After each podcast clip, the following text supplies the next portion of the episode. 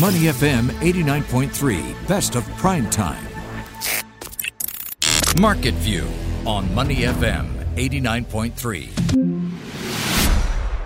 You're listening to Money FM 89.3. I'm Chua Tian Tian with your market view. Now, today we're going to be talking about millionaires and where they're located in the world. Now, on that note, did you know that Singapore is the fifth richest city in the world and the second wealthiest in Asia with nearly 250,000 millionaires? Well, according to a report by London-based investment migration firm Henley and Partners, that number is set to get even higher, with the country set to get 2,800 more high net worth individuals this year. Now, the report also added that the country could see more of such individuals migrating over to set up family offices and headquarters. So, why is this the case? What are some millionaire migration trends and how much money are they bringing with them? Now, for more, I'm joined by Scott Moore, Managing Director at Henley and Partners. Hi, Scott. How are you? Great, Tiantian. How are you? Great. And Scott, before we start this interview proper, appreciate if you could share with us more about Henley and Partners and the work that you do. Certainly. So I'm a managing director for Henley and Partners. We're the global leaders in investment migration. The firm has been around for over 25 years. We have 40 offices uh, around the world and over 300 staff. So uh, anywhere where there's an investment migration program that is uh, valuable for our clients, we have an office on the ground that liaises directly with the government uh, to represent them. We only focus on residence and citizenship by investment programs, so only in the high net worth segment. And we also design these programs for governments around the world. So our government advisory work has raised over 10 billion US dollars in foreign direct investment. Right, very exciting. And also, at the same time, uh, Scott, give us a sense of the profile of the people you work with. How much money are they bringing with them, and are they looking to set up family offices or headquarters in another city? Absolutely. The people we work with are business owners, executives, and families with multi generational wealth. Uh, business expansion to other markets is a, a huge factor in our advisory services, and we help families and people from all around the world expand their businesses into new markets, including Asia, Europe, the Middle East, and North America. Family offices are becoming an increasingly important uh, part of wealth generation and preservation. And the Singapore government is very proactive in capturing this investment potential for the country, and it's emerging as Asia's top wealth management center. Well, before we look into where the millionaires are going, let's talk about which countries the individuals come from. Do you have a top three list, and why are people from these countries looking to migrate? So, our top source market might surprise a lot of people. You may think that it's somebody from a developing country that would uh, use our services most, but actually, the United States is our top source market. Now, Americans don't necessarily want to move themselves and their families overseas what they want is a plan B, perhaps an insurance policy for themselves and future generations.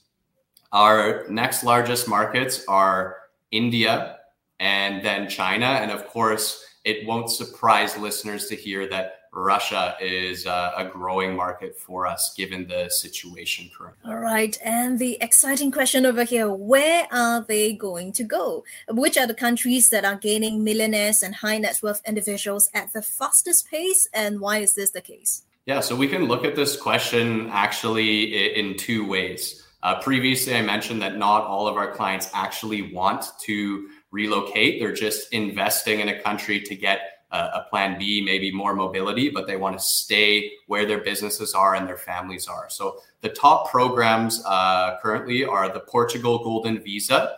It provides a, a residence in Europe with a pathway towards citizenship, starting at a investment as low as 280,000 euro. The next most popular option is St. Kitts and Nevis. This is a, a Commonwealth Caribbean country that offers a citizenship by investment program. So for a donation as starting at 150,000 US dollars, uh, you can obtain a second passport in this country. Now, it's important to keep in mind that not just anybody can avail of these programs. The background checks are very vigorous, and all these countries are very selective with whom they allow to invest. Where are the millionaires going? So the UAE has a record inflow of high net worth individuals in 2022. Approximately 4,000 millionaires are expected to move to the country this year, mostly from Russia, India, Africa, and the Middle East. Now, prior to the pandemic, the United Arab Emirates traditionally attracted around 1,000 millionaires per year. So, this is a very significant jump. Secondly, Australia consistently attracts numbers of uh, high net worth individuals. It's estimated that there's over 80,000 US dollar millionaires that have moved to the country within the past 20 years. In 2022, we have a rather modest inflow, although it's second on our list, a net increase of 3,500 millionaires. Now, this is comparing to 2018 when they had 12,200 millionaires uh, relocating to Australia. And the third on our list is Singapore. Now, Singapore is expecting a net flow of approximately net inflow of approximately 2,800 high net worth individuals. You know, this really shows that Singapore is emerging as Asia's top wealth management center. Sounds exciting. And before I get to Singapore, Scott, I just want to touch on uh, UAE and also Australia. Is there any reason why UAE is seeing such a huge boom and the number of people migrating, especially from Russia and India? And secondly, for Australia, any reasons for that slowdown? The UAE has always focused on ease of doing business as well as they have very uh, minimal tax. In fact, there's no personal income tax, and the corporate tax is very low. Uh, because of this, they are gaining momentum as a very popular destination for high net worth individuals.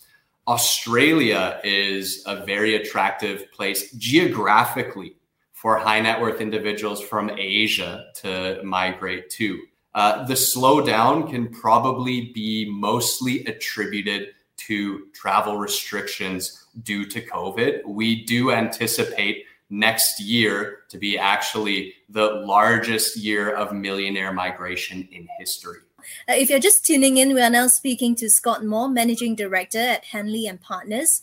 And uh, also, you mentioned that Singapore is an attractive location for high net worth individuals. So, which type of individuals like to invest in Singapore, and uh, what do they typically invest in? So, uh, Singapore is clearly the wealth management hub of Asia, uh, and you know they focus on attracting not only high net worth individuals but also uh, global multinational corporations to set up in Singapore. And we can look back to the forward thinking of the, the government in Singapore. Uh, back near the, the founding of the country, we can uh, look at when Hewlett Packard, one of the first huge multinationals to open office, to open a factory in Singapore. And the government was very forward thinking here. They gave them a tax incentive as a pioneer status. They did not have to pay taxes in Singapore for uh, the first few years of their business. Now, the government is using this model and reflecting it in terms of attracting high net worth individuals to the country. So the government is offering very attractive tax incentives to get people to move their money onshore to Singapore, to start family offices, and to hire local Singaporeans. Now, your question here was what type of individuals are investing in Singapore? And given that it's a you know now a global established wealth hub, it's business people from all around Southeast Asia, even all around the world, uh, that want a stable place to store their money. But we can flip that question to what types of individuals is the government trying to attract to invest in Singapore? There's uh, an initiative by the Singapore government called the Global Investor Program.